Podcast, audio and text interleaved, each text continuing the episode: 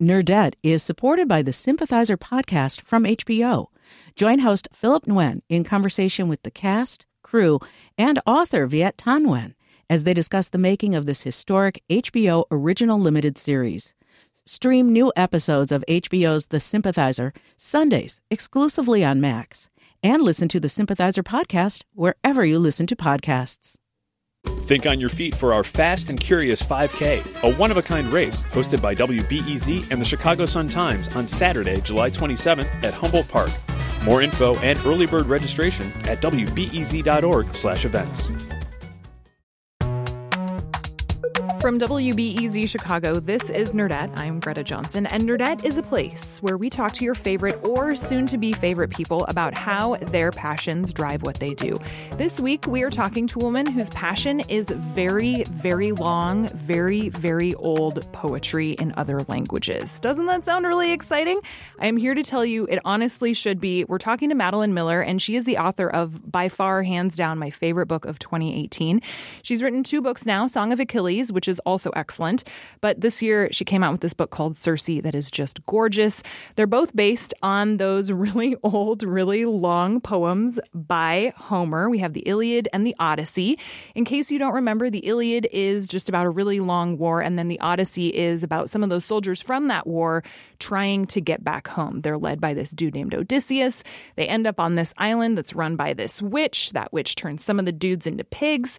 That witch is named Circe, and that is what Circe is all about. It is such a great book. I am so excited to share this interview with you. Madeline, welcome to Nerdette. Thank you so much for having me. I'm glad to be here. So, to be clear, your latest book is called Circe, but this is not a book about Cersei Lannister. that is right. Spelled differently. It is spelled differently. and technically in the Greek it would have been a hard it would have been a hard C, so it would have been Kirke. So. Ah, good to know. I'm glad you're just going directly to the source material that quickly. I very much appreciate that. So, what do you say to people who argue that learning Latin or Greek or even studying classics just isn't relevant anymore? Um, so I totally understand. Uh, you get it.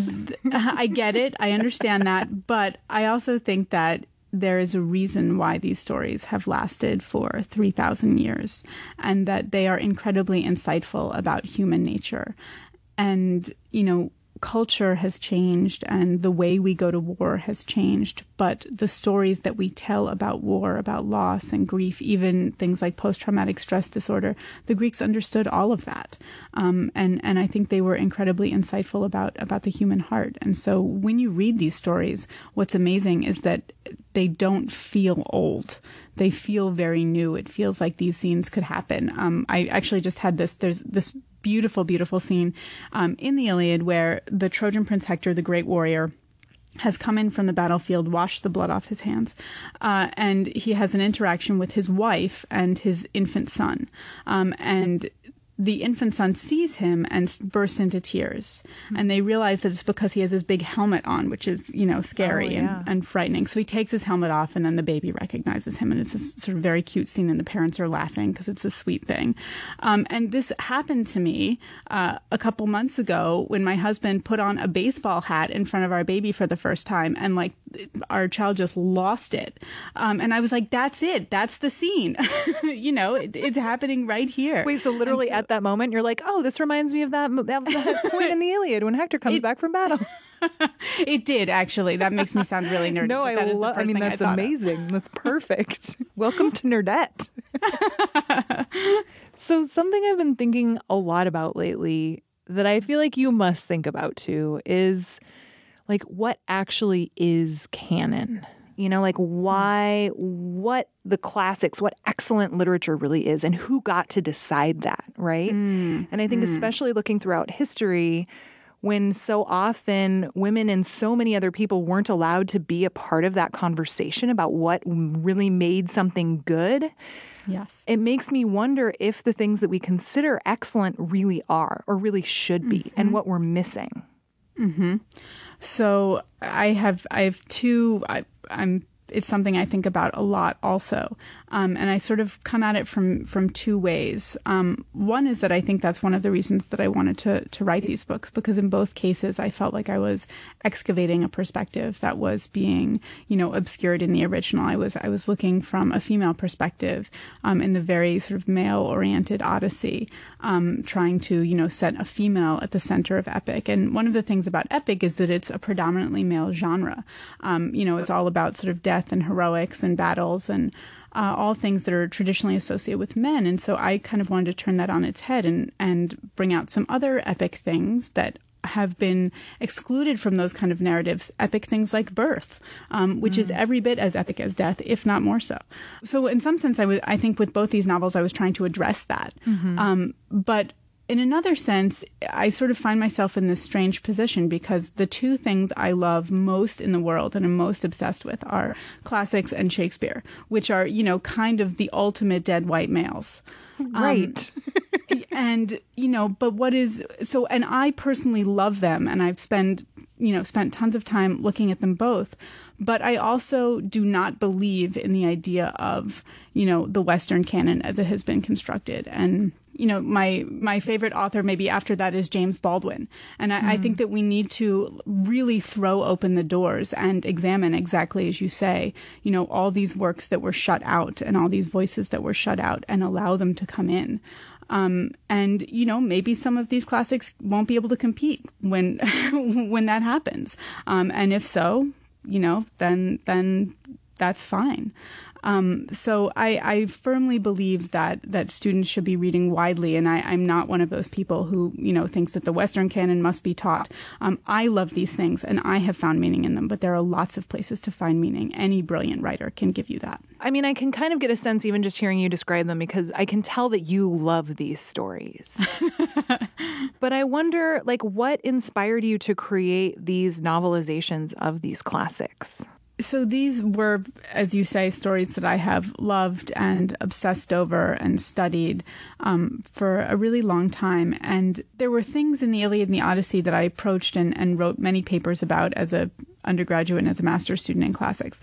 Um, but there were there were things that I couldn't answer in papers that I wanted to answer in a really in a different way. Um, and one of the things was that moment of Achilles' grief in the Iliad, where he is just, his life is just completely blown up by losing Patroclus. And we don't really see very much of Patroclus. And so, really, it was a mystery. I wanted to sort of answer this question of who is this man who means so much to Achilles? Why does he mean so much to Achilles? And, you know, if Homer shows us the end of their story, what's the beginning of their story? How do we get to that moment um, of just obliterating grief on Achilles' part? So, I think, I think it was this mystery that really couldn't be answered in, in a paper. Um, it needed to be answered in, in a different way. And, and same thing with Circe, that she is this um, you know, the, the Odyssey is very much from the male heroic tradition perspective. Um, and so Circe is this fascinating pig- figure. She's figure. Um, Good fascinating one. figure who turns men to pigs. Um, That's hilarious. Freudian slip.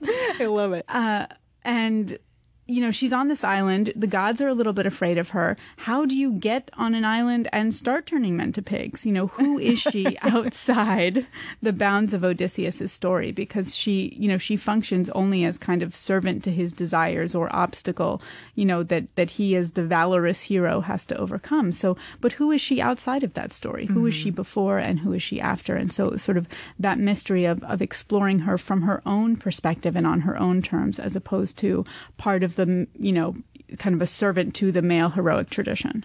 I have to tell you, I think I've read upwards of 50 books so far this year, and Circe was by far my favorite.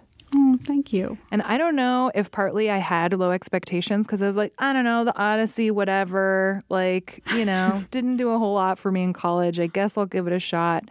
But I was just so impressed with the life that you were able to breathe into this story. I just thought it was so gorgeous you know, I think part of what I wanted to do, although oftentimes I think the book gets described as, as a retelling of the Odyssey, is actually I wanted to limit the Odyssey to a very small piece of it. Mm. So Circe shows up in two plus books of the Odyssey. She's a cameo. And Odysseus is in two plus books of this novel. And that's it. Wait, did you literally count so that it would be the I did. I did. So amazing.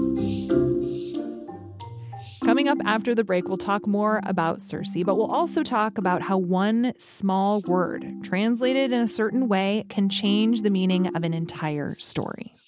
Even as a translator, I think there are ways to keep opening up that field of vision so we can see more, you know, fully the, the picture of the society and the people whose stories are not being told. You're listening to Nerdette.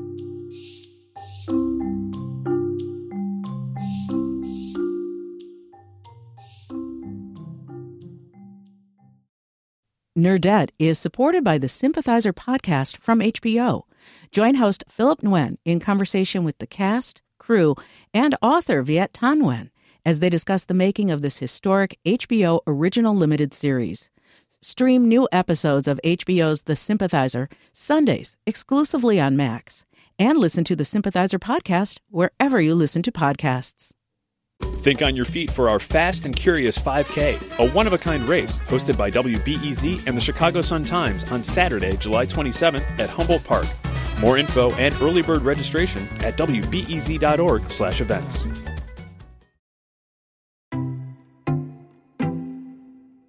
So, when did you first read them? Do you remember the first time you encountered these texts? I do, actually. Um, I was five and six, and my mother had started reading me bits of the Iliad and the Odyssey as bedtime stories. What? Which, yeah, I know. She thinks it makes her sound really bad. That's But- amazing. Um, but I loved it. I completely fell in love, and I have, you know, this dr- these dramatic memories of her reading the Cyclops scene, where you know uh, the the Cyclops eats Odysseus's men, and he has to blind the Cyclops with this huge sharpened stake. And um, I'm sure my mom was editing a little bit. There's a lot of gore in these old stories, but you know the the sort of the primal terror, adventure, excitement, emotion all came through, and I just I was completely in love. It seems like your books and the work that you've been doing is part of, I mean, I don't want to call it a new genre, but I feel like there's this really cool space that's been opening up that I've only noticed recently anyway, where women are kind of reinventing classic mythology. I'm mm-hmm. thinking about your work. I'm thinking about the novelization of Beowulf by Maria Dahvana Headley and even Emily mm. Wilson's translation of the Odyssey, the the first actual published translation of an of the Odyssey by a woman only came out this year. Yep. And I just think that's so like what a fascinating space to exist in at this time. What like thousands, literally thousands of years after these things were actually written and talked about and you know part of people's daily lives. Yes, I love I love that that is happening and that we are going back and, and finding new corners and, and giving new voice. Um, one of the things I love Emily Wilson's translation. I have not read the Beowulf one yet, but I really want to. That's the the Mere Wife. Yes, and then that she's actually translating it too, and that's coming out Oh, next how year. wonderful. So yeah, she's got a novelization out now, but then the actual translation comes out later as well. Wow. Um, that's amazing. I can't wait to read that. Right? uh, but in terms of, of Emily Wilson, which I have read and, and which I love, one of the things that she does um, is that uh, there's this sort of notorious scene that happens at the end of the Odyssey where Odysseus has killed all these suitors who are besieging his wife and his home, and then he has killed all the people who have helped those suitors, and then he orders the maids, the so called maids, who slept with the suitors to be killed. Any of them who slept with the suitors must be killed. Um, and it has become sort of translating tradi- tradition to use the word maids, but the word in Greek means slave. They are slaves. And so, of course, the idea that they slept with, you know, these suitors, that would have been a completely non consensual Right. uh, situation. You know, they would have had no choice in that, and yet they're going to be punished for it. Um, and so Emily Wilson makes that very clear, and she doesn't use the word maid. She uses the word slave or house slave or female slave because she doesn't want that to get whitewashed out, you know, for us to kind of forget that this is a slave society. Most of these characters are aristocrats. We are only getting a very, very small piece of the story. So even as a translator, I think there are ways to keep opening up that field of vision so we can see more, you know, fully the, the picture of the society and the people whose stories are not being told. Yeah, Maria Dahvana Headley, the woman who wrote uh, The Mere Wife, which is the modern retelling of Beowulf and who will be translating Beowulf, she was on NPR recently. And she had a really amazing example around translation with Beowulf, where The same exact word is used to describe Beowulf, Grendel's mother, Grendel, and the dragon. You know, some are masculine or feminine or neuter based on which creature you're talking about, but it's the mm-hmm. same Old English word essentially for each of those. And for Beowulf, it's translated as hero, and for Grendel, it's translated as monster, and for Grendel's mm-hmm. mother, it's translated as hag. Wow, that's amazing. Right? That's really amazing. It yes. just seems to me like such a perfect example of how important it is to try to capture the nuance around certain words as you're translating them. Yes, and to acknowledge that, you know, translation is not objective and that translators are making choices like that that are informed by their own biases. Um, you know, and that we should not, we, one of the things I like so much about Emily Wilson, and it sounds like she's uh, right on this track too, is that she acknowledges that you know it is not an objective thing and that she is making choices. And so in a sense she is not just translating but interpreting at the same time. And yeah. that you you have to do that. But i think there's been this sense that translation is sort of um, you know literally bringing one thing over into another thing. It's this it's this alchemical transformation where the translator is just the conduit but mm-hmm. none of their own stuff goes into it. But that's completely not true yeah, it just seems like such an important thing to recognize, especially as we consider how many of these stories we've been consuming and considering a part of our lives, you know, with these specific words and how that could change our perceptions of things, even now, right? Yes, yes. And you know, one one of the things that was really fun is looking you know, at the scenes in the Odyssey where Circe appears and kind of radically trying to alter the perspective. So one of the classic descriptions of Circe um, is that she has well-dressed hair. She has this beautiful, fancy hairdo. Um, sometimes she's described as having shining braids or pretty braids or something like that. And you know, that is sort of the thing that Odysseus goes home and boasts about. You know, I bagged the goddess who has beautiful hair and she's really gorgeous and fancy.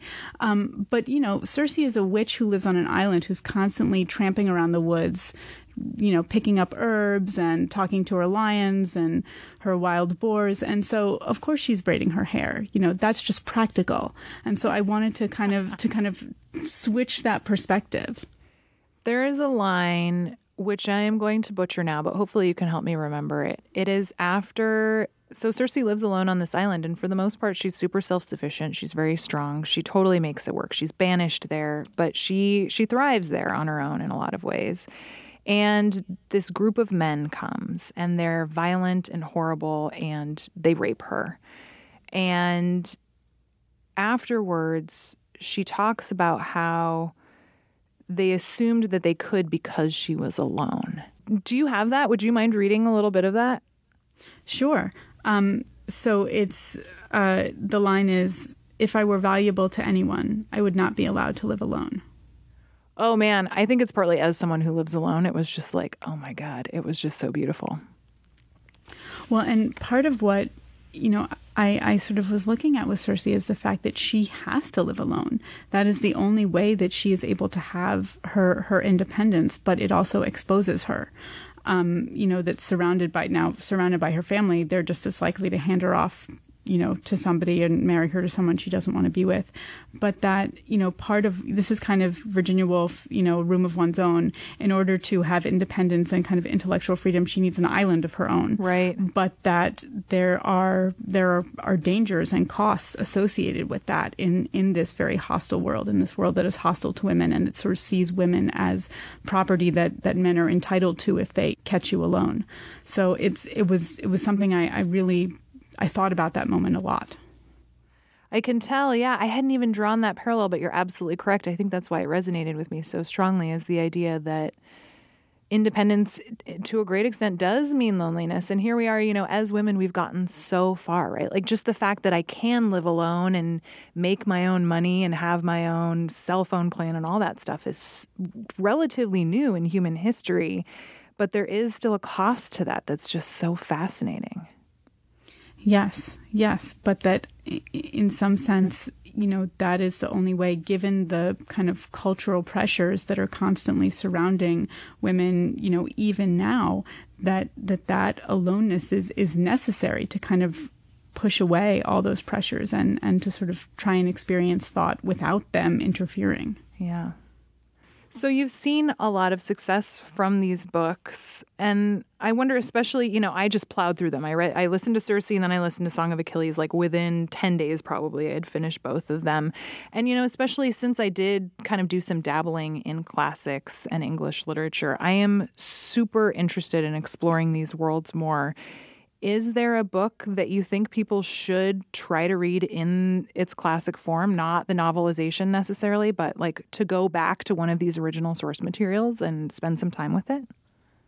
Um, I think Emily Wilson's translation of the Odyssey, excellent, excellent um, and and very exciting, capturing kind of the, the fact that these were initially stories that were told to an audience as, as entertainment. You know, it, it really moves along quickly.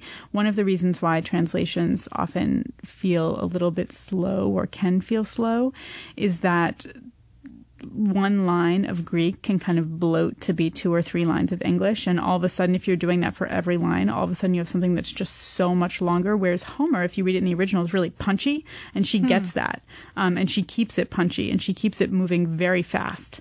And so it really, you know, it feels like you're on this wild ride. Um, so absolutely that. That's awesome. I'm glad to hear you say that because it has been on my bookshelf for a while, but I've just been, I guess, waiting for you to tell me to do it. it's very, it's very good. It's very good and okay, very good. interesting, and she's ferociously smart. Um, so yes, she really is. I would totally recommend reading her. I, I don't always recommend reading scholarly forewords, but hers is wonderful. So I don't know if you are able to talk about this, but do you know what you're going to novelize next? Um, I have two things I'm I'm thinking about that are kind of germinating, and it takes me a long a long time to germinate. Circe was seven years, Song of Achilles was ten, so who knows uh, what this one will be. But um, one story is about the Aeneid. I, I I love the Aeneid. Virgil's Aeneid is one of the great sort of other ancient loves of my life. And and it's basically we were talking about these retellings. Uh, it's you know one of the first kind of retellings, if you can think of it as Homeric fan fiction, um, because he's like, what about if I told the story of the Iliad but from the Trojan perspective, mm-hmm. and I did it all from you know from the underdog side, uh, and it's wonderful, and it became you know one of the founding works of literature for Rome, and and he was very much trying to do kind of a Roman Iliad and Odyssey. But Virgil is very interested in kind of looking at all the people who have to be you know destroyed and stepped on to get to power and so that's that's an idea that I'm really interested in. That is awesome. Madeline Miller, thank you so much for talking with us. This has really been a pleasure. Oh, it's my pleasure. Thank you so much for having me. Oh man, I gotta say, there is nothing better than getting to read a book that I super love and talking to the author about it. I hope you enjoyed that as much as I did. And it is worth noting, lucky for you and for all of us, really, Emily Wilson's translation of the Odyssey is actually coming out in audiobook form on November 20th. I have recruited at least one friend already to listen along with me over Thanksgiving. If that is of interest to you, holler at me. I'm Greta M. Johnson on Twitter. The show was produced by me, Greta Johnson, along with our intern, Sophie Lalonde, and Justin Bull. Our co creator is Tricia Bobeda, and our executive producer is Brendan Banaszak. Subscribe to us on Apple Podcasts, follow us on NPR One, or listen on the WBEZ app. It is also super helpful if you leave us some stars on Apple Podcasts. Many thanks to Mad for Scramble for the review. You can also find us on Twitter and Instagram and Facebook. We are at Nerdette Podcast. Hey, we have a newsletter. I bet you will like it. I know in this interview, I actually dropped a lot of different author names and books in the course of this episode. I'm going to put all of them in the newsletter, so you should sign up for it. You can do that at wbez.org slash nerdsletter. Our theme music is by Poddington Bear. Go read an old book. Okay, so you just used the phrase Homeric fan fiction, which is kind of delightful and amazing and hilarious. But it makes me wonder do you consider yourself to be a writer of Homeric fan fiction? I had a I had a, a an ex boyfriend who who said that, but he he apologized after the Song of Achilles came out. Nerdette is supported by the Sympathizer podcast from HBO. Join host Philip Nguyen in conversation with the cast, crew, and author Viet Thanh Nguyen as they discuss the making of this historic HBO original limited series. Stream new episodes of HBO's The Sympathizer Sundays exclusively on Max and listen to the Sympathizer podcast wherever you listen to podcasts.